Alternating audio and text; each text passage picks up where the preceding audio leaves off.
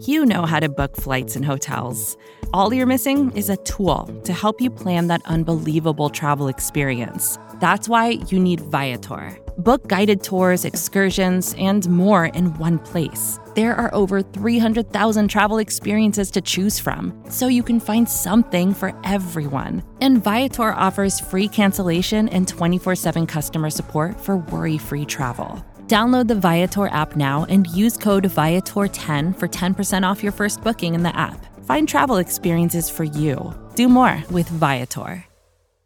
The Pride of Detroit PODcast is brought to you by Righteous Felon Craft Jerky, and it's the jerky that fuels your Detroit Lions. Righteous Felon Jerky and Meat Sticks are available to Lions players at the training facilities at Allen Park, and each two ounce bag of jerky has 16 to 20 grams of protein, and each stick has 8 grams. Trust me, if it's good enough for the Lions and the POD cast, it's going to be good enough for you too. Righteous Felon is based in West Chester, Pennsylvania, and they use locally sourced, all natural black Angus beef, and they pride themselves on superior quality, revolutionary branding, and unique flavors that go beyond the stereotypical jerky offering. For our listeners, we have a special offer for you. Go to righteousfelon.com and use the promo code POD15 at checkout. Get you 15% off your order. That's POD15 at righteousfelon.com.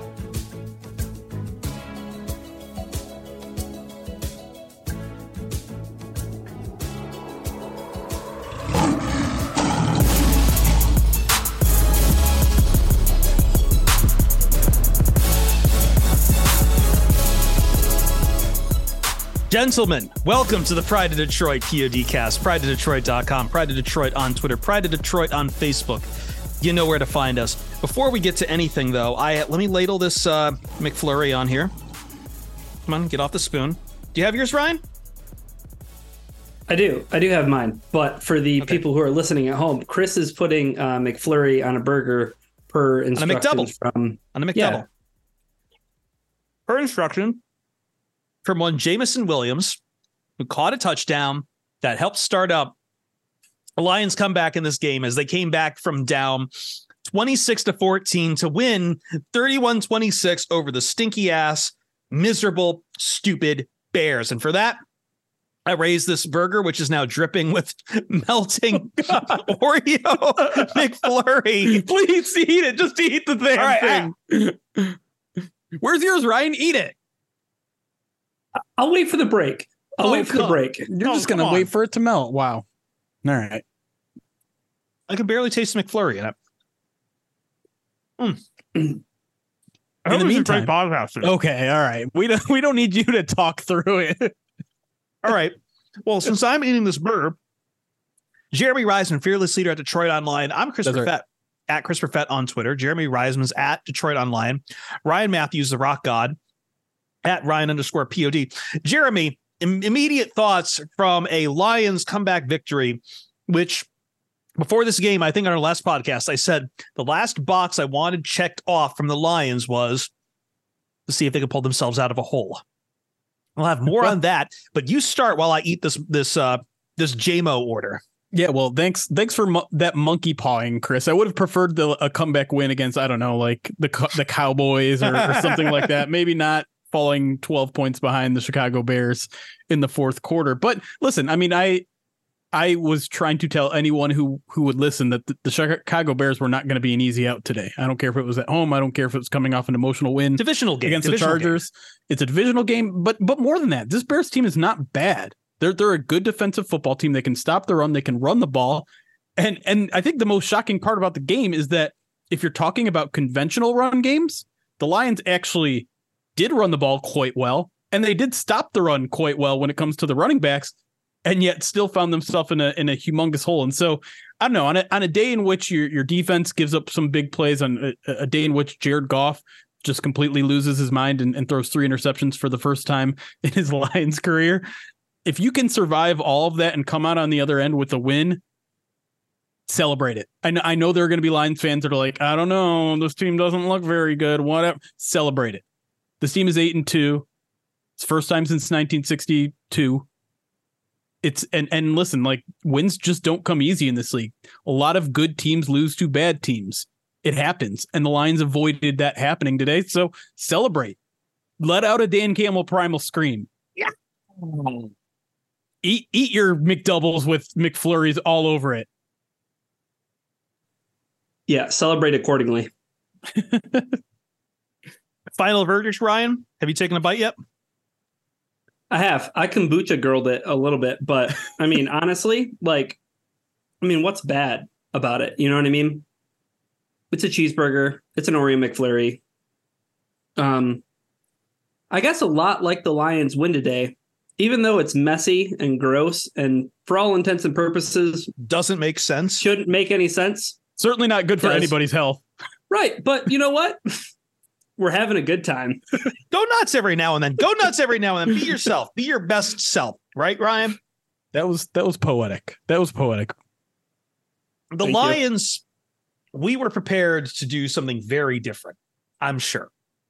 I'm sure Lions fans had a lot of something to say very different. And I think some of those complaints maybe don't go away. I still think even in a loss, some of those complaints would have been overblown or maybe going to the right the wrong person. Yes, the defense is struggling. Jared Goff also played one of his worst games, and the Lions were were minus four in the turnover battle.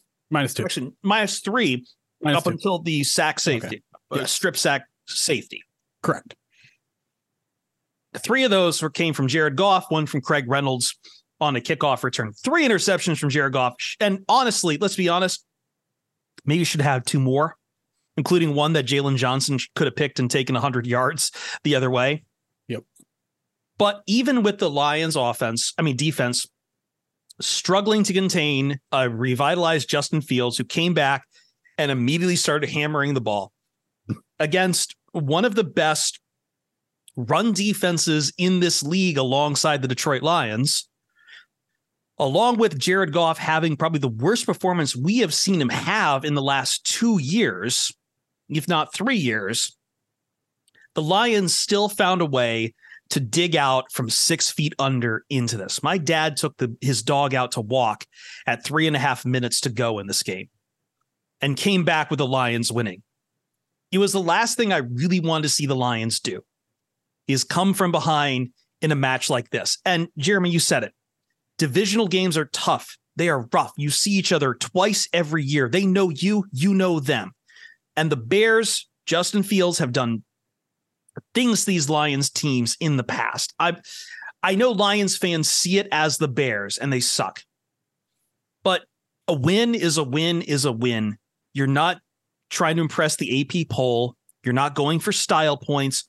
All that matters, you pick up the win. And I know some Lions fans were trying to come to me and say, like, well, now they've given up six consecutive drives in touchdowns, but that each game is a self contained thing. There are some problems that carry over in between them. But the big thing for the Lions is you escape and add another win to the pile in a in a top heavy competitive division. You escape with that, and it really is an escape. You work on the problems you have on a short week, and you just prepare to m- empty those mistakes and not have them show up again as you prepare for Thanksgiving. Now you've made some real, real, real headlines. Now you've shown the sparks. Now you've shown what Jared Goff can do with a short clock, what his offense can do with a short clock. The defense, if you want to criticize them, go ahead, but they turned around and stopped the the Bears on about what was it, only five plays after that. And it's right back in the offense's hand. And what happens after that, too? A strip sack safety to end the game from Aidan Hutchinson. Eight and two. You said it, Jeremy. Haven't seen this in a long time. Long, long time. Yeah. No, I mean, I, I don't I don't know what else to say, man. This this team I, I hate I hate to fall back on some like coach speak cliches, but resilient is is the word of the day, apparently. And and yeah, this team has been resilient. Jared Goff is resilient. And that's some that's the one thing that I think the Lions have have tried to tell us time and time again is that Jared Goff is a guy who may make mistakes, but he's typically not going to let them snowball. And and it looked like they were snowballing today, admittedly, but the man goes 10 of 12 in the final two drives of the game, 100 plus yards and a touchdown. Just ice in his veins, man. Dialed Just in. a- absolutely never wavered, never held his head down, none of that sort of stuff. And that's that's who he's been really since he's been here. You know that whether whether you're talking big picture, this team starts 0-10 and one, Jared Goff stays the same. Whether it's the next year they start one and six, he has a bunch of turnovers. Jared Goff is the same. And so you get to this game through three and a half quarters. Jared Goff is the worst version of himself. Never thrown three interception as a Detroit Lion until today. And what does he do? Same guy. Yeah, and again, not all of those, not born. all of those interceptions were completely on him. There was that one most that should have been PI. There was the pick play. What's that? Yes, most of it was. Most of it was. I will not doubt that. Trust me. I think I'm not going to praise Jared Goff again because apparently last time I finally broke down and praised Jared Goff last last game, and suddenly he's throwing three picks. But resilient is right, Ryan. And I hate to do this because I think it's a little unfair, but I do. There's a, is there still, Ryan, in that point in your mind where you sit there and think and you scratch it and think, when we talk about the dichotomy of the Lions, the ontology of the Lions, we talk about years past. And it's hard to think of too many times where this happens, where the Lions just fall short of these kind of comebacks, that this team so full of personality, so full of all leaders on all kinds of the ball, have that intangible to get themselves over these kind of humps, to like not count themselves out in these kind of games and just show their show their fire when it's all in the line. Yeah, I mean they they they laid it all out there. I mean there, there was a point in the game, um, you know, right as the Lions got that ball back down, you know, down twelve, and 98.8% chance the Chicago Bears were going to win this football game. Um, you know, according to ESPN analytics. And in the back of my mind and on Twitter, I was openly opining there's a football game on Thursday. You know what I mean? Like, th- th- there's part of me that was thinking big picture, right? Cut your losses. Yeah. But, but, but this team refused to think beyond the uh, the task at hand. You know what I mean? And and this this team, you know, as Dan Campbell said, resilient, resilient as hell, man. And you know, the last time that the Lions were, uh, I guess you can, I mean, consider them like the cardiac cats, right? You think all the way back to that 2016 season, right? Yep. I mean, where virtually every game was a come from behind victory.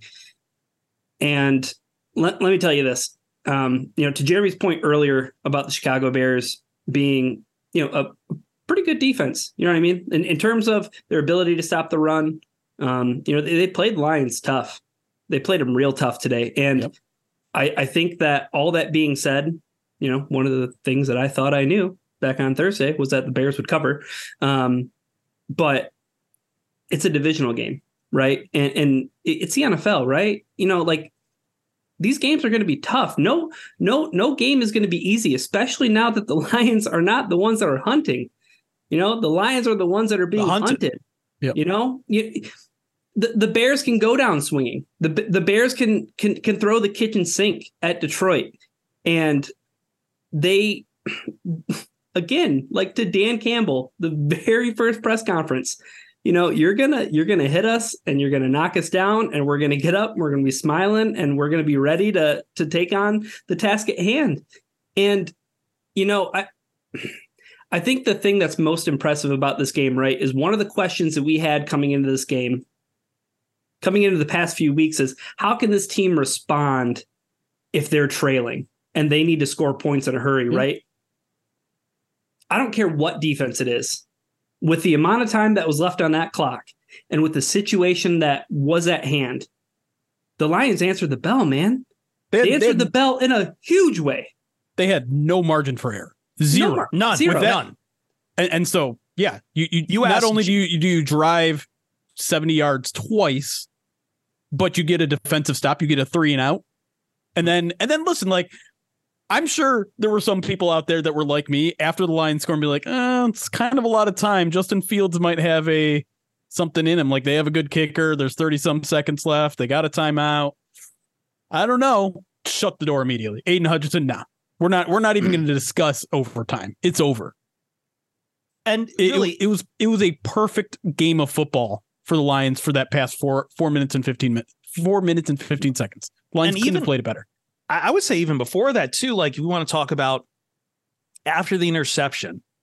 And again, I, I know part of the story, and this a lot of what we're saying isn't going to dismiss some of the criticisms we have about the defense or some of the way others people played in this game, but look at what the defense did do. I, I want to give at least some props to the defense because after that, that I think the after, defense had a good game. Yes, oh, after well after that touchdown where the Bears went up twenty to fourteen, they didn't allow them in the end zone again. Like even after another interception to give them another the the the Bears another short field, they stood their ground out there. They stopped the bleeding. It was bend don't break for two possessions and then forced the three and out when they saw that the when when they got the answer from the offense. Like they did what they needed to out there for for for a full the entire fourth quarter. It was a completely different game for the defense as far as just stopping that bleeding. They got back out there and they did they did good things. They did good I, things. I would argue I would argue the defense had an overall very good day. I know the tackling was bad. I know Justin Field had 100 yards rushing, but what else happened? What else did they do? What else were they successful at? Like outside Khalil Herbert, that, outside Khalil of Herbert, D'Onta thing. Foreman, yeah. and Roschon Johnson had a combined 2.8 yards per carry. They did nothing on the day, and that and that turned out huge at the end, right? Mm-hmm. The Bears are trying to milk the clock. They're trying to run the ball away. It didn't work. They tried to run, and listen, the Bears made a lot of dumb coaching mistakes at the end of this game. They got uber conservative, and and Bears fans are rightfully calling out Matt Eberflus because it it was not smart on their end. But listen, I think the Lions took advantage of it. Took they took advantage of it. They they were put in horrible spots all game. The first two turnovers, the defense held them to zero points off those turnovers four turnovers on the day and you allow the Bears to score 26 points, that's not a bad day for your defense. I'm sorry, it's not. I I was impressed with the defense. I thought they were, you know, after that initial drive, I know everyone's freaking out after the initial drive. The Bears always seem to have a good scripted drive to start the game. Not much else the, the rest of the game. There really wasn't. And I know some people are going to be mad about some of the missed tackles, but if, if it weren't for the missed tackles and it weren't for some real ticky tacky calls that seem to extend some of those Bears drives, I think I think the Lions maybe would have had more control of this game than they did. Okay, but don't wipe away Justin Fields' 18 carries for 104 yards. don't do that. Why? Jeremy, come on. And and, and I know it's Justin the, Fields, my friend. Like he's going to do I, that to teams. But we have to I, play him again. I know it is, but here's the thing: is that he's 0 3 in those games that he's had 100 yards against us. Okay, but there's a couple, and there's one guy who's playing on Sunday Night Football right now who you know can run the ball pretty well for he's a quarterback. okay, I know he's not Justin Fields, but guess what? He has the second most rushing yards of any quarterback in the NFL. So the the thing is, the point stand. Don't take away the don't don't say, oh, the Lions didn't have a good run defense against the Panthers game, and then wipe away Justin Fields 104 yards. Don't do that. That's silly. But the yeah, whatever. so stupid. Listen, um, I. Oh, sorry. Go, you know what? Go on, Ryan. I'm sorry. The the thing about what I liked about the defense was that there was an adjustment. You know what I mean? Like, yes, to Jeremy's point, like the Bears came out, they had a bunch of scripted plays on the first drive. It, it went well, right? I think as the game went on, because it certainly didn't seem like at the beginning of the game that the Lions were ready for anything when it came to any any run options. You know what I mean? Like the edges were squeezing hard. The the the defense was really struggling in terms of stopping the run when it came to Justin Fields making decisions, uh, running the football. Now, also to Jerry's point about Eberflus is like why they decided to throw the ball more than just run the football and keep doing what worked who knows? I don't know why you would go away from that, but that's also why that guy probably won't have a job in Chicago. Um, come you know, I I think he'll have a job summer. next year. Yeah, cheap we'll, ownership. We'll cheap ownership. And, uh, okay, whatever. the The point is, is for all the people who are kind of harping on Aaron Glenn, I think that you need to uh, you need to see the forest for the trees. Okay, you need to see that there was an there were adjustments that were made, and this defense did, uh, you know, it, it got things fixed over the course of the game. And you know, I again, I have concerns. Everybody's concerns about how the Lions can, you know, can contain and corral and stop mobile quarterbacks. That was certainly not set aside today by any means. Um, but I will say what was encouraging was that Aaron Glenn showed an ability and, and an aptitude to adjust and you know, I, I, I think for the most part, it was a lot of it was a lot of execution failure on the part of players on the defense. I, I think that I, you know, the, Lions brought an extra guy into the box and they brought line of scrimmage and Brian Branch made a crap ton of hugely impactful plays, right? Yep. I, kind of the, you know, uh, sword of Damocles though, right? I mean, there was some ticky tack, you know, holding calls and, and whatnot or whatsoever. But I think that for the most part, like Aaron Glenn made adjustments schematically. The Lions just struggled to execute a little bit, but when they needed it, they did it. And whatever, who cares? Eight and two. Yeah. First time in I, 60 years. I I even the great football teams in the NFL lose bewildering games. The Lions show that they're great in that they didn't lose this game, overcame those shortcomings, and didn't need to play a fantastic game. I really agree with Ryan too, because ultimately at the end of the day, like I know Lions fans can criticize Aaron Glenn, and he probably I I, I well we'll talk about you know the whole defense later, but Aaron Glenn can't go out there and finish those tackles for them. He can't. That's that's ultimately what it comes down to on the point of execution. Right. It yeah, it did it not like where the Chargers game maybe felt like there were some schematic problems against Justin Herbert. It did not feel like scheme was the problem today. Right. Yeah. Agreed. It was execution. And you just work on that and try to bounce back and get charged up for Thanksgiving.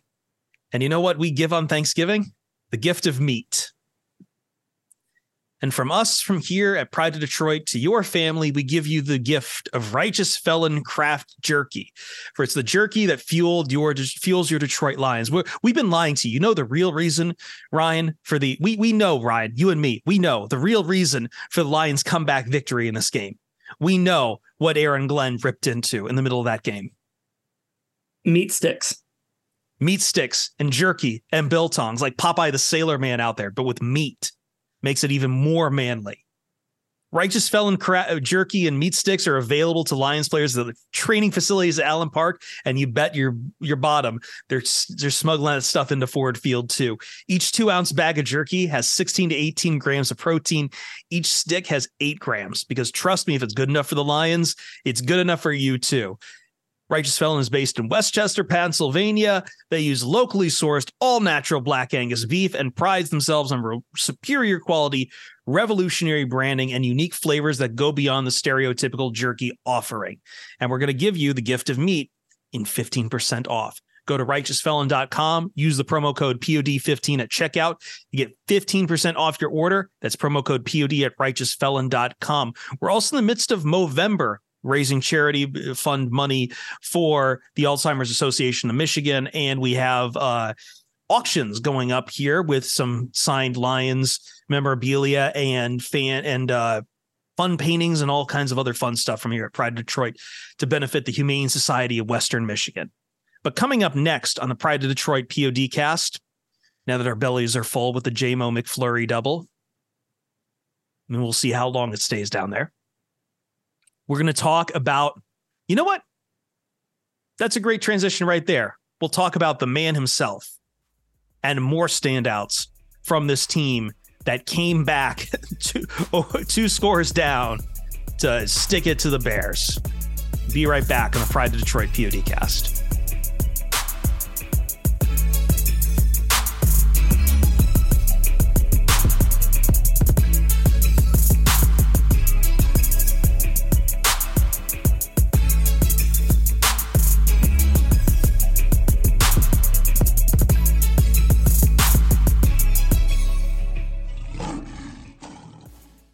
Pride of Detroit PODcast.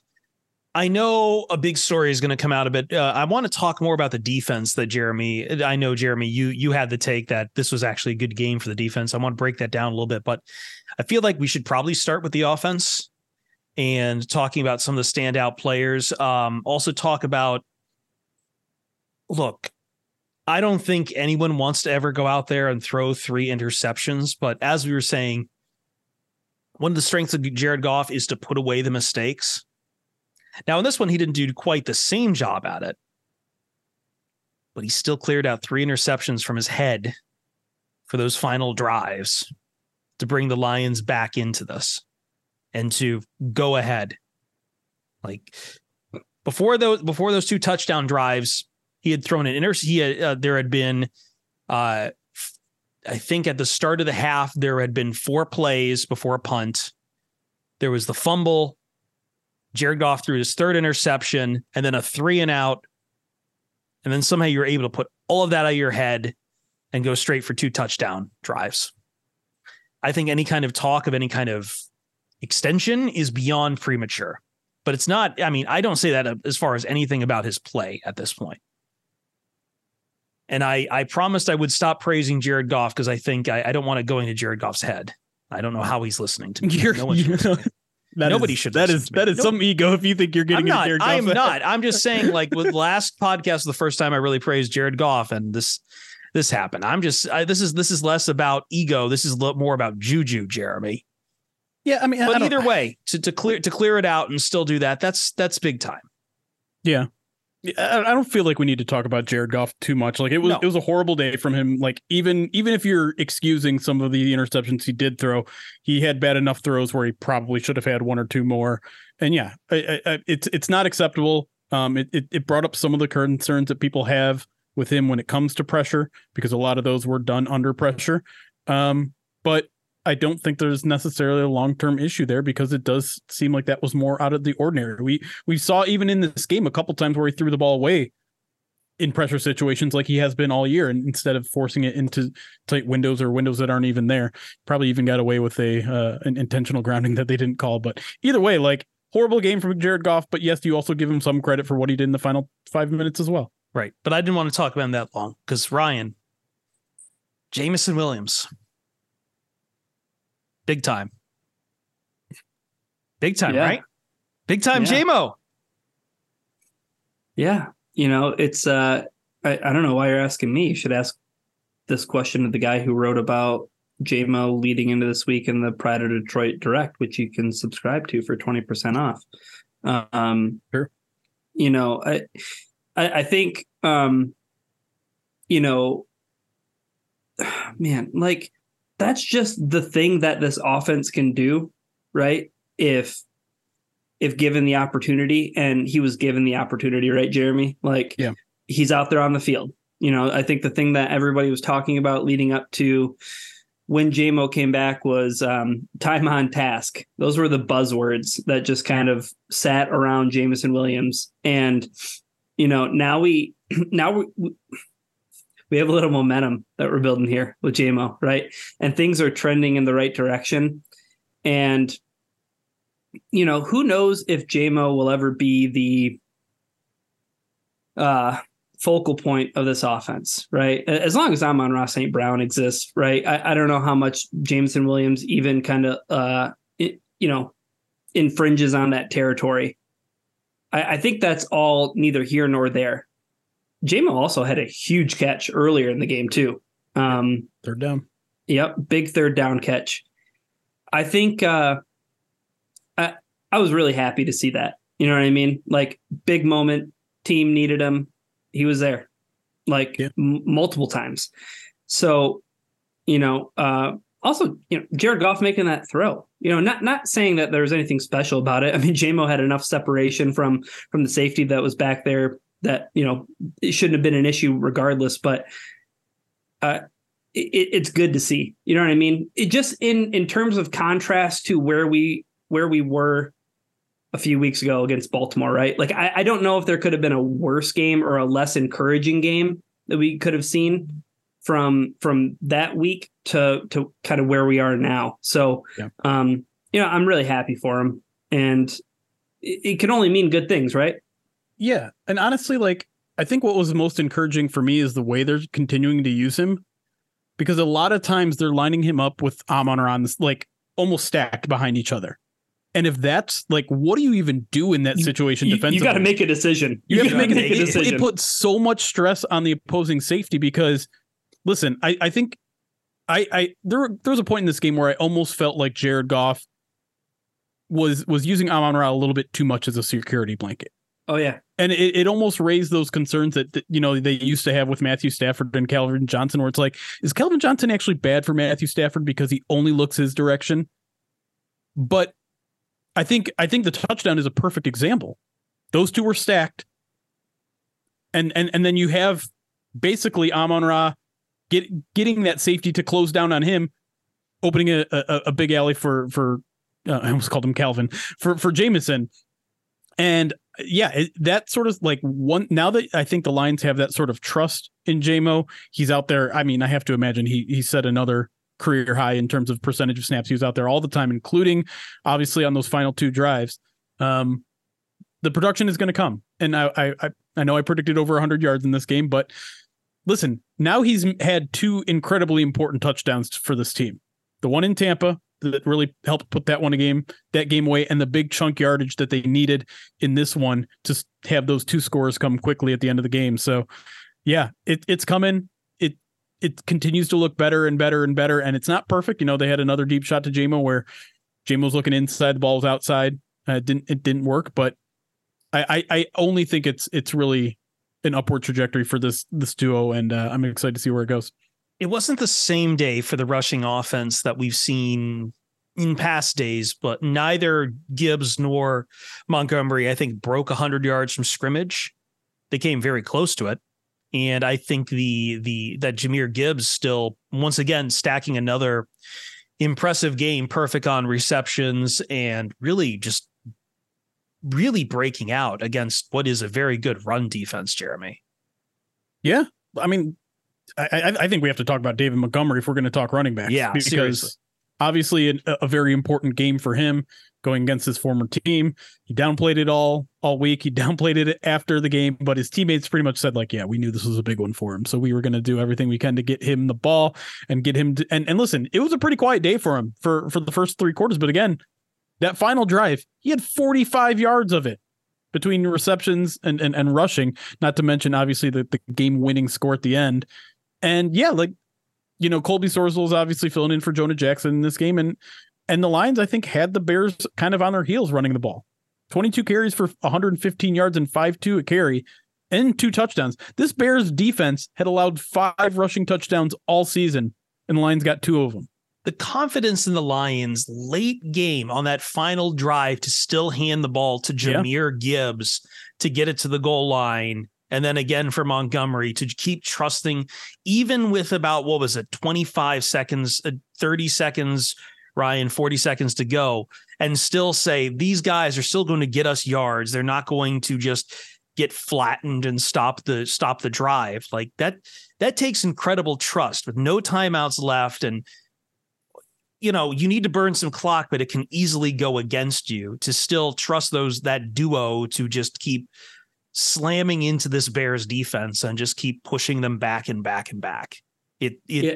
it really shows the confidence the Lions have found in their run game. Yeah, uh, nobody knew how much time was left on the clock because the Fox producers were in hell, and uh, no. they they they couldn't. Uh, the the game clock was like it was glitching all like all game long all game long and then yeah. it was it was glitching hard at the end of the game so the only thing that you saw was the game clock that was ticking down uh or sorry the play, the, clock, uh, the play, the play clock, clock yeah. um that was ticking down but um you know I, I think uh the yeah montgomery i mean the the touchdown that he scores at the end of the game um, I mean, you could see just how amped he was, right? Like, not only you're putting your team ahead, but you're also doing it against your former team, and I think that you know that was kind of the uh, the cherry on top. Um, can can we talk about the third quarter, or are we just not gonna we're not gonna talk about that? Because um, it was it was honestly one of the most frustrating points of of watching the game, and I I mean that I think that's saying a lot considering the the interceptions that Jared Goff threw and the interceptions he almost threw, but coming out of the break, you know the Lions were up 14-10 at halftime with the ball. I, I was feeling pretty good. You know what I mean? 14 10 going into halftime. They come out. What do they do on the very first play? Dave Montgomery rips off a 20 yard run. Uh, you know, on second and 10. The the the infamous second and 10 run. Dave Montgomery, eight yards. Third and two, Jared Goff sacked for a five yard loss. Yeah. Um, it really felt like the Lions missed an opportunity to control the clock. And that was something they hadn't done at all in the first half, right? Like it was the Bears offense out there against the Lions defense for the majority of the half. And it felt like a, an opportunity for the Lions to while up, while up 14-10 to say, here's how we're going to play the football game for the rest of the game. Yeah. We're going to play it on our terms. Right. And here's what needed to happen. On third and two, I don't have a huge issue with calling a pass. I really don't because the Lions are at um they're at the the Chicago 47, right? Right. Like they're on the other side of the field. Third and two, you want to call a deep shot? Go for it. Go for it. You just ripped off two big runs. Take your shot. By the same token, it's a terrible sack for Jared Goff to take because then it forces what the Lions have to do because all of a sudden they're on the their own side of the field. Right. And, and that was one of the most frustrating sequences because it felt like an opportunity where the Lions really squandered a chance to put a stranglehold in this game. Because we've seen those drives from them before, right, Jeremy? Like the, the the drive that comes to mind is the beginning of the fourth quarter of the Packers game, right? Like, hey, you know, the Packers have a little bit of momentum. What are the Lions going to do? Oh, a nine minute drive to snuff you out and leave any chance of you winning this football game in the rearview mirror. The Lions didn't have that. They didn't have that death blow that they could have seemed like had. the Bears Lions had- got dominated on the time Bears had that nine minute drive in the fourth the, quarter. li- the Bears had 40 minute 40 and a half minutes of possession time in this game. but that wouldn't have happened if that first drive in the Right. you know in the start of the second half the lions could have just worked their way down the field and think about that if the lions score on that drive It's a 21 to 10 game yeah. You know The- what i the- mean Yeah, you're right.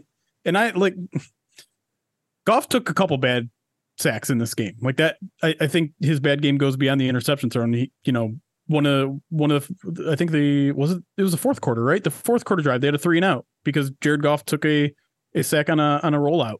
But yeah, I don't know. I, I, the, I don't oh know. the- gosh Roll, rolling out to montez sweat's side too right but uh but i don't know i mean the the lions persevered um I, I don't think i have much more to say about the offense. We we know it's a bad No, day we- from jared goff. We know the third quarter is frustrating. We know the offensive line was still mostly good even though the bears turned up the pressure which is something they don't normally do. I think that maybe caught them a little bit off guard. The bears don't blitz a lot but they sure did in this game. And uh yeah i don't know. I mean that that's what that's what led to that sack on third and two. The Yeah. the bears sent an extra defender and Yep. yeah I don't want to hear Bears fans say this game doesn't mean anything to the Bears and that the Lions aren't real fa- uh, rivals because clearly the Bears threw everything at the Lions for this game because this was their Super Bowl, as far as I'm concerned. But to move over to the defense, to move over to the defense, yeah, I just want to repeat that time of possession stat again. That the Bears held the ball for 40 minutes, 24 seconds in this game, which means that as we look on the defense, Jeremy, I think one thing to talk about is just how long the defense had to stand on their head or this game. That is a Yeah. long time for them to be out there. They the Bears put together long, methodical drives, five minutes, five minutes, seven and a half, uh, seven and a half minutes for a field goal. Another six minutes coming into the second half. Three minutes later, there, I, I that last field goal was like almost nine minutes out there. So I know we're going to talk about some of the things that the defense is struggling with. And again, you think it's a good game. And I think you might be onto something just on the very fact that that's a long ass time for a defense to be out there catching their breath and trying to stop the bleeding from from an offense that is throwing everything they can at them. But the offense really was only throwing one thing at them and it was justin fields Justin running. Fields. and that's that's a really hard thing to stop because they mostly stopped everything else. He didn't really beat him with their arm very often. He had one big play to to DJ Moore that that was I mean that that's kind of a tip your hat play. It wasn't perfect coverage by any means, but it was an absolutely perfect throw. And we we saw that that he's not capable of making those consistently, right? Because he had a deep shot, he had an open receiver at the very end of the game, didn't hit him. Would have been a hell of a throw there. He had a few of those, the overthrows, where it, they weren't necessarily open receivers. Right. You know what I mean? There It- it wasn't- didn't, it didn't Yeah. seem like there was a busted coverage today. No, it, it didn't seem like a Tampa Bay game. You know what I mean? Right. Yeah. And so I, I mean, I don't know. I look at this like 4.7 yards per play for Chicago, 5.7 for Detroit. That you take that. You Dude, take that. is- and The, the stats just don't tell the story of this game, though. For some reason, you know what I mean? well, I, I honestly, I think I think this game looks a lot different defensively if, if they aren't kind of screwed over by some of these drive extending penalties. And and this isn't about this isn't me about to getting on, on my soapbox about automatic first downs on third and longs. But at the same I know, time, but that one was kind so of is. dumb. You are, it was though. so stupid. It, It- was so the- dumb. you you got into several situations where the Lions should have gotten off the field. Third You, you had a goal line stop that got reset because of, of a bad penalty. The defense constantly put themselves in good positions to get off the field, and whether it was Justin Fields working his magic, DJ Moore breaking 18 tackles to get a first down, or a bad call, it didn't happen. But if I think if you stretch that game to eight quarters to 12, like they get off the field so much more than they did in this game. And so that's why, like, on a down to down basis, I thought they were fine in this game. I really did. And I know that I know there are going to be people- that disagree. I know there are going to be people that are ripping their hair out about mobile quarterbacks, and you're not wrong. But at the same time, I just I think the Lions managed this game pretty darn well, all things considered defensively. All you know, the fact that they were constantly starting on their own side of the field, the fact that they were victimized by bad penalty. Like we should also point out, they held teams to field goals in that fourth quarter, which turned out to be absolutely essential to them winning that football game. And they get the game winning turnover. I don't Yeah. know. I, and and and can we can we talk about Brian I think- Branch? I think it's just I think it's just well let's get to Brian Branch second, but like just real quick, the only thing I want to add to that is that I think it's just the start they got off to, right? Because I saw Lions Yep. fans and and some Lions media saying that this is now six straight consecutive drives, that they've given up a touchdown. Great. The Bears are coming out with a script on the first one. And B, like, what are we doing carrying over drives per game? But I think that it a lot of the frustration I think Jeremy came from basically holdover frustration from the Chargers game.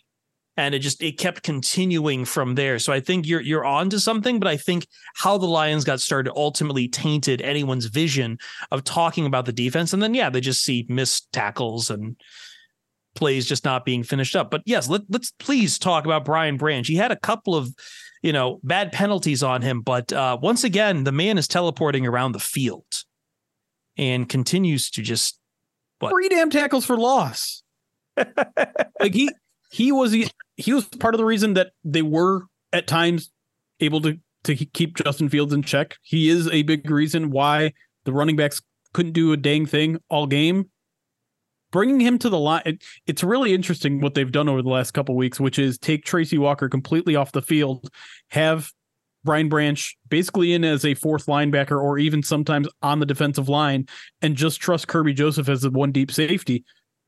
It kind of worked in this game. I, I thought Kerby wasn't great in this game. I think there were a couple times where he was late to get to, to some deep shots, but it's The almost worth DJ it Moore because touchdown. Yeah, and it's almost worth it though because because Brian Branch is just running all over the dang place. He, he almost had an interception too, where he just had absolutely perfect coverage on DJ Moore. I a lot of people were were questioning what was going on with Brian Branch. Why wasn't he making as many plays as he used to? Is he still injured? I think this put everything to bed. Like that guy is still a, a playmaker on defense. Uh, on a defense that doesn't have a ton of playmakers. Oh, and, and speaking of playmakers too, like Cam Sutton making a play when the Lions absolutely needed it, you know, um, you know, running up in, in zone coverage and making that peanut punch as uh, Charles Tillman would have uh, would have done in years past. But I, I think the thing that's um, can we talk about the linebackers because I think that that was the area of concern for Detroit's defense. On- Depends on which one you're talking about. Um, We can talk about Jack Campbell. Yeah, I think we uh, should we have a tough conversation about Jack Campbell. Sure. I, I, I think I think we need. I think uh, it- we would all benefit from a, a rewatch, but I, I think you know from from first glance, um, there was a lot of over pursuit. There was a lot of um, you know getting twisted and turned around. Um, you know there there there are some missed tackles. There are some opportunities that it, it you know I, I don't want to put it all on Jack Campbell. Um, because I think that you know I, I I think there were spots where kind of all the linebackers um, had a moment of oh man, like that could have been a play, or that could have been a play, or that could have been a play, and it was it was, a little reminiscent, in, in my opinion, of some of the stuff that happened in the Ravens game. You know what I mean? Where Yeah. Yeah. oh there was a there was a play where oh you could have made that on Lamar, and all of a sudden the Ravens would have been behind the sticks, and somehow the somehow the ball carrier ended up four, five, six yards past the line of scrimmage, and it's it. it I get it, right? And I think that's your point, Jeremy, where it's like, you know, some people might hear, oh, the the, the defense wasn't that. Bad. How can you say that they weren't that bad? Like the, there were so many frustrating plays like that.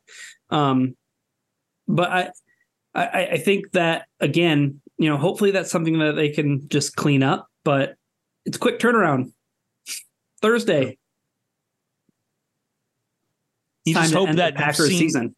I was going to say you, you hope that you've seen the Packers before, but I think that's a good jumping off point. You want to take a break and then talk about what we expect for Thanksgiving? Can I quick, can, yeah. can I quickly talk about Alex Anzalone because I thought he was fantastic again. Uh, once again, he's fantastic. It almost feels like talking about St. Brown at this point. It's like, what else can I say that I haven't said already about Anzalone? Career high 15 tackles. Again, he looks. The thing that, that that strikes me is his coverage abilities. He's continuing to be just like an absolute beast. He he's right there on a third down and, and four. He makes a tackle after two yards. Another deep shot to either a tight end or running back. He's right there in perfect coverage the, the tackling isn't perfect, but he's also continuing to be kind of a monster when it comes to pass rush and blitzing. So, and he's I, I think Brian Branch right now. Yeah, Brian Branch and Alex Anzalone, I think, continue to be two of the best players on this team's defense, and and that is including Aidan Hutchinson.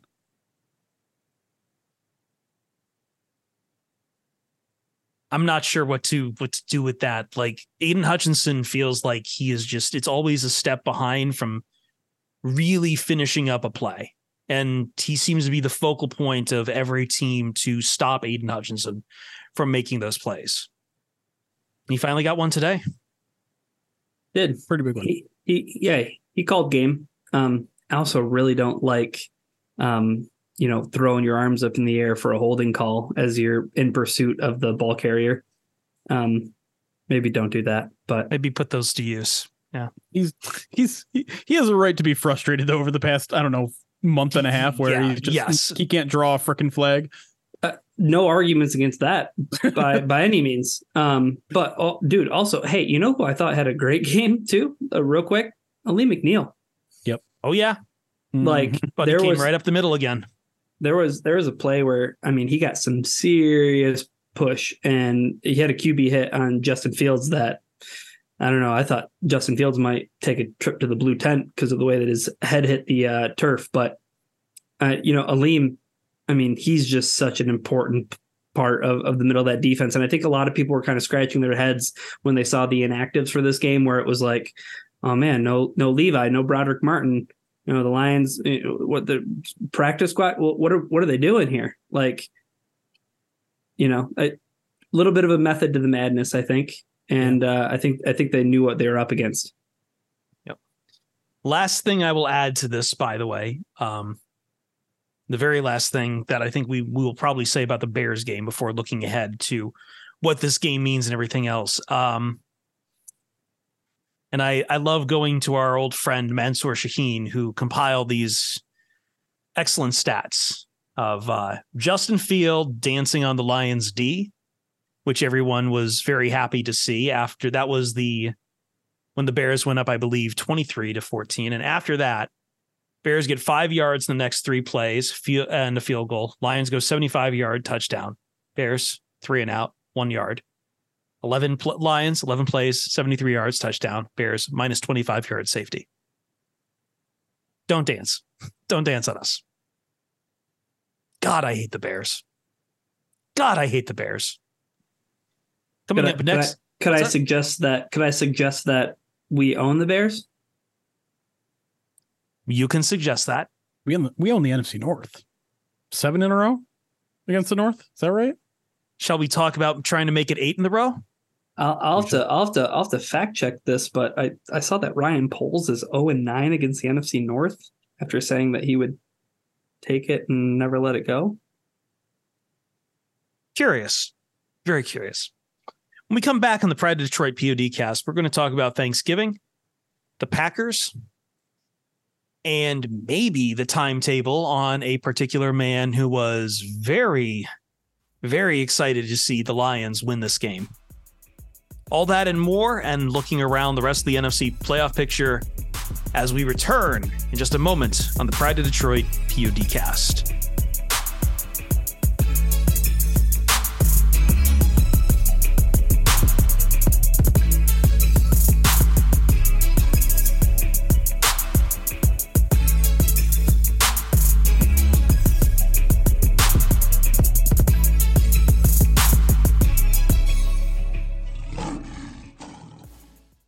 Pride of Detroit PODcast.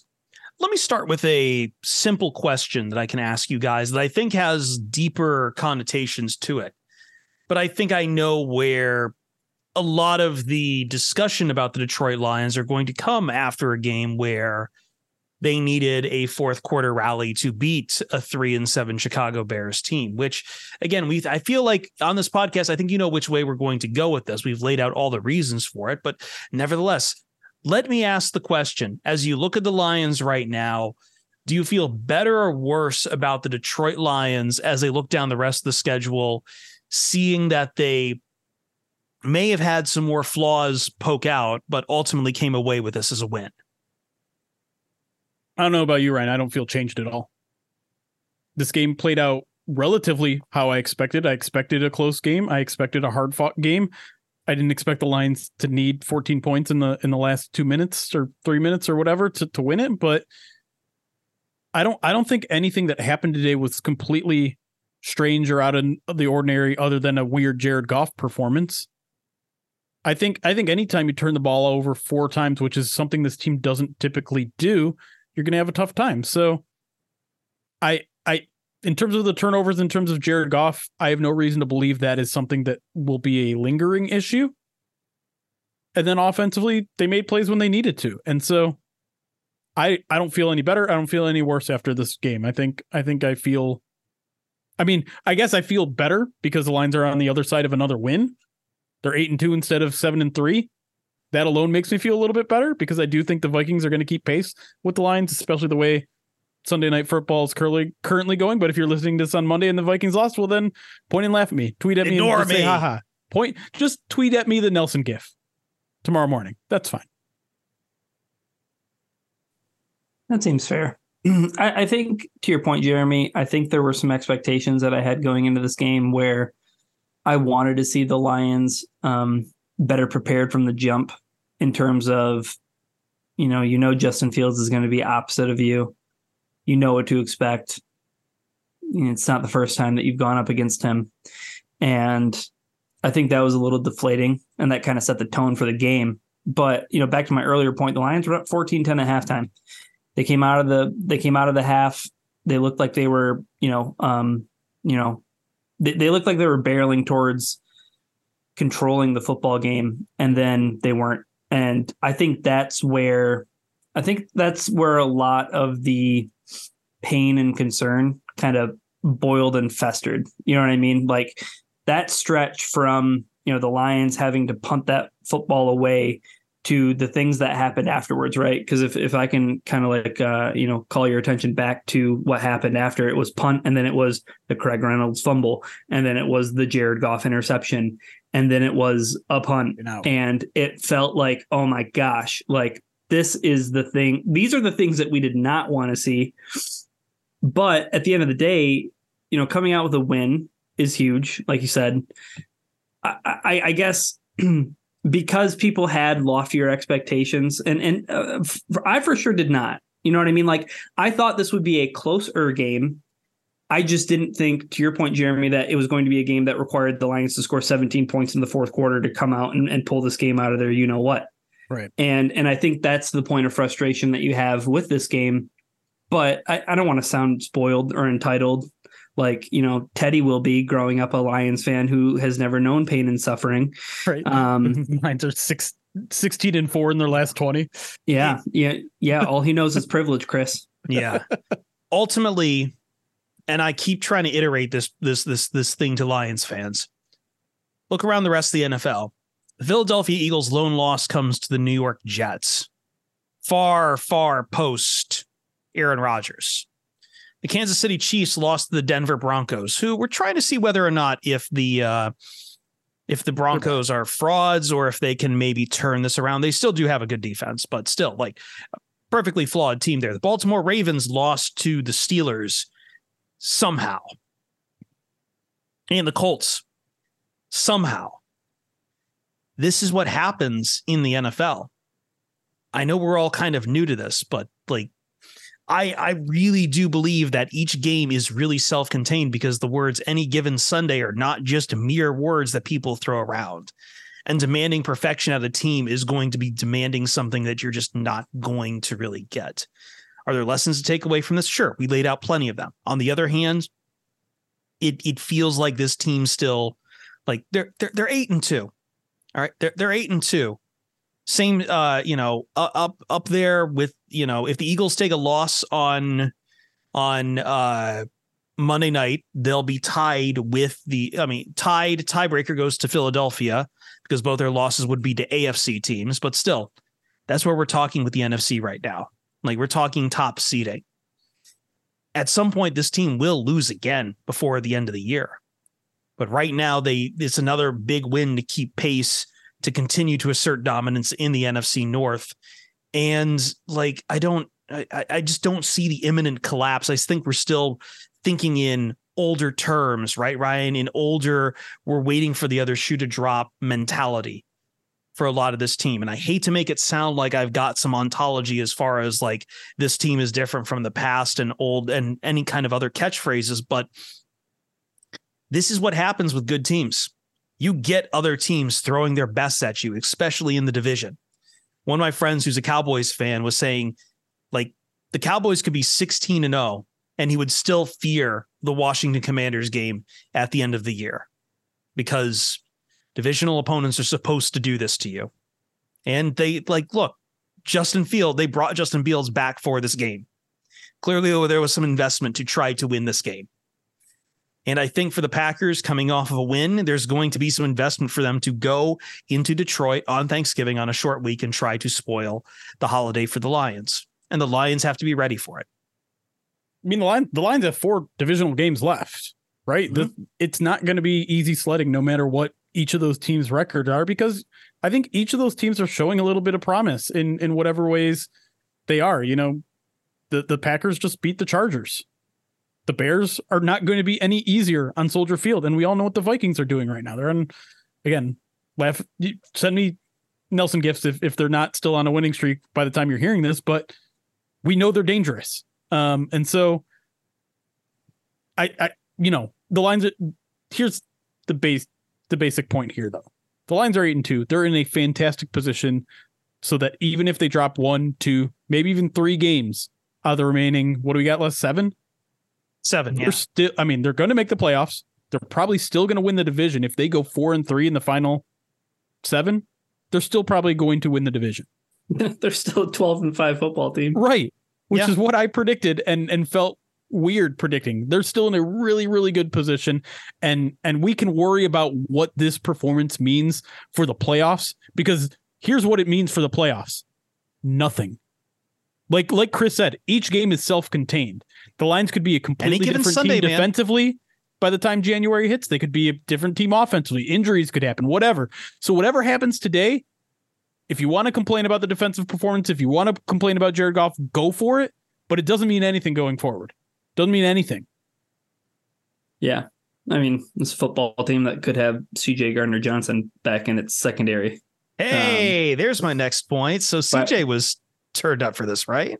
Yeah, yeah. I, I, mean, I want to get to that, but I think yeah. the, the, thing I want to talk about, right, is is Thursday, right? There's a quick turnaround for this team, right? I mean, sure. it's, I mean, from the time you're listening to this, the Lions play football in 72 hours.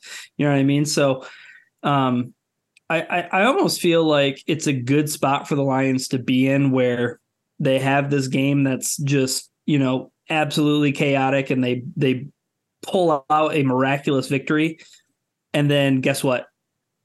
You don't even have time to celebrate, right? There, there's no victory Monday. It's we're getting right back on that horse and we're going right back to work because the Packers are coming to town and the Packers aren't out of it by any means. I'm not saying for the division, but like they're playoff hunting. No, and even if, they, whether even if or not, they weren't, they'd still want to play spoiler too. Sure, but and, and whether or not the playoffs are realistic for them or not, I mean they're they're in eighth right now in the NFC. They're four and six. You know, the, the Seahawks just lost a game. Um, you know, who knows what's going to happen with the Vikings? Uh, there, there's a seventh seed that's going to be available, and they could be playing for that, right? Like, it, it's not going to be, it's not going to be easy. But also, I mean, like Aaron Jones got hurt in the game today, and he left. Um, so I mean, maybe the Packers are down another important skill position player, but um, you know, again, I, I think this kind of goes back to the the the game today that Lions played. It feels like a lot of people's expectations will still be Lions should run over the Packers. They did it already once. They're a better football team than them. I, I, all that stuff goes out the window. You know what I mean? It, it's a the point that you're making, Chris. Right? It's a it's another divisional game, and it's going to be hotly contested. And on top of all of that, on top on top of that as well, if you want to talk about an important lesson coming out of the game, it's really something I didn't get to earlier. Was we almost from the crowd itself? I was wondering how the crowd, how the Lions fans would react if they were botching a game up that bad in Ford Field. And the boos did come out for Jared Goff around his third interception. But that crowd got back into it real quick, real quick when it looked like the Lions had a shot in this game. Honestly, the loudest I've seen it all season. It was pretty quiet all game, but towards the end, I, I don't know if I've Boom. heard it that loud all season. And so, yeah. I mean, and that just shows you the passion of the fans in both directions, right? Like I was frustrated by the time Jared Goff, I, I, think the loudest the boos got was when Jared Goff almost threw that fourth interception when he was when Sam LaPorta cut inside and he threw it outside, and and, and resulted in a three and out. But mm-hmm. but listen, this this team that as someone put in the in the post game um, press conference, it just shows the level, the bar how much the bar has been raised that one bad performance suddenly brings out the boo birds because we expect more from this team we expect more out of a divisional game. We expect more out of a seven and two team to take it to a Bears team that was three and seven. Now it's three and eight. That's that's not wrong. I, I don't I don't I don't love booing in general, but I don't blame Lions fans for booing at the time, and I don't blame them for getting as loud as they were when they needed to. right. I'm not blaming either, but I'm saying it's the full spectrum of emotion, right. and it was I I wanted to see what happened to the Lions fans with that spectrum of emotion if it got bad, Ryan, and what would happen if they needed to come back into it. And like survey says, they came right back into it, which is good. So I think the Packers will give you quite a bit. Um, I'm not sure how it will go. I mean, obviously, we've seen them beat the Packers in Lambeau before, but it's hard to beat a team twice to multiple times in a season. Like it's just that's how that's why division games are so tough because you see each other so much. And they, I mean, yeah. the, the, Packers just hung 500 yards on the Chargers, and that's exactly what the Lions did to the Chargers the previous week too, right? Yeah. So they're starting to to hit a little bit of a stride there, and th- that's the when the schedule came out. That's that's why I was concerned a little bit about the Bears game, a little bit about the Packers game, is because they're coming late in the season. Those are two really young teams, and what happens to really young teams in December? They get better. We saw it here in Detroit like last. the Lions did. Detroit two years ago and so you're you're you're not catching these teams at their their most youthful. You're not catching them at their most nascent stages. I like using that word for whatever on the on a podcast, but like now now they're getting better. The division is getting better. These aren't going to be cakewalks, and it's I mean it's it's fine. It's fine that they're going to be harder. It's fine that the Lions might drop one or two of them. It's okay because they've built enough through the first 10 games. It, th- this is the benefit of going on a streak the way that the Lions did. Yeah, it, you know, maybe maybe while while winning certainly is nice, Lions got out of this game without any major injuries. You know what I mean? Especially on a short week. Yeah, you never really know until the day after, right? Yeah. Yeah, I know St. Brown was a little shaken up late in the game, but we'll see how he troops that. Speaking of injury, though, speaking maybe on the opposite side of that, a reinforcement, we are now starting to look down the barrel of a potential return for CJ Gardner Johnson, who was on a stream today just going absolutely nuts. And uh, what was the quote, Jeremy? He's like, be ready. Two to three uh, weeks. Yeah. Well, he's he's telling the Bears to get their S together. I'm, mm-hmm. I'm trying to keep this a PG podcast, but he says, yeah, he, he says, I'll be back. Y'all got two weeks to get y'all S together, three weeks to get all y'all S together. And so he's talking to the Bears, obviously the Lions face the Bears in three weeks. And, and he seems to be implying that he might be ready by then. Although this is a really I, tough, I do think that, really that takes some jump in, that takes some jumps in logic of, of what he actually said. Okay. So he hasn't. He, here's the thing that you need to know: has not returned to the practice field. Is not. I haven't even seen him in, you know, working with trainers or anything like that. That's not to say it's not happening, but he's not doing it during practice. But it, it's certainly possible that he comes back. I, I think two three weeks is probably not going to happen. I think that's. I mean, usually you you'd start seeing him practicing by now. And, and CJ Gardner Johnson is a guy that probably doesn't need a ton of practice to get out there. He's a veteran. He knows the system well whatever but like physically he's got to he's got to get in football shape again right and that sort of thing the lions like to take a couple weeks and so the fact that he's not even out there yet i think i think people are like oh he's going to be there by you know whatever game both minnesota games uh, i think maybe he plays one or two regular season games Maybe. maybe Maybe. Could be, could just be that they just don't. They'll either get him back for the playoffs, or they just will have to just wait till, till 2024 on him. well hopefully not that because we don't even know if he's going to be in lions uniform in 2024 true. and then like james houston too james houston is a guy who was on the practice field this week you know dan campbell kind of shot down ideas that he might be ready anytime soon too he said you know late december but could certainly use him out there i mean there, there are some quote unquote reinforcements coming on defense whether it is cj gardner johnson or james houston or Bruce Irvin. Bruce Irvin, um, who I, I don't know, I don't know if it, what's a realistic timeline for him. He could he could be ready as, as soon as Thursday. Uh, if I had to guess, maybe they wait another week. Um, but but we'll see. I mean, there there are some players coming back, um, and and so I, I think there's reason to to be optimistic. The Lions are are still a relatively healthy team. Again, knocking on wood that nothing happened behind the scenes on, on Sunday, but I don't know. I feel pretty good about the team right now. We got this all knocked down. Final I, word. I think so. yeah. Well, we did forget one thing. What's that? We own the Bears. It's true. I thought I thought you were going to John Cena us because we haven't done that in a really long time. Oh God, no! Please let let's let's not let's let's leave that part of the podcast uh, squarely in the past. All right. Uh, once again, it's still Movember. We're gonna have the marathon stream here after the holiday in on no, uh, December fifth. Charities run until then. Stop by twitch.tv slash pride of Detroit. Find out more on how you can donate through Tiltify uh, to the Alzheimer's Association of Mich- Michigan. And visit prideofdetroit.com to find out more about the uh, to learn more. Would you like to know more? Would you like to know more about the auctions for the Humane Society of Western Michigan as well? Uh, do we have any more on some of the uh, Lions memorabilia that's going to go up for auction, Jeremy? Yes, we do. Uh, a Jared Goff signed football, an Aidan Hutchinson signed football, a Mina Kimes water painting of of of Penei Sewell's catch against the Vikings last year, and more. much more. Until that time, I hope you guys all have a great Thanksgiving.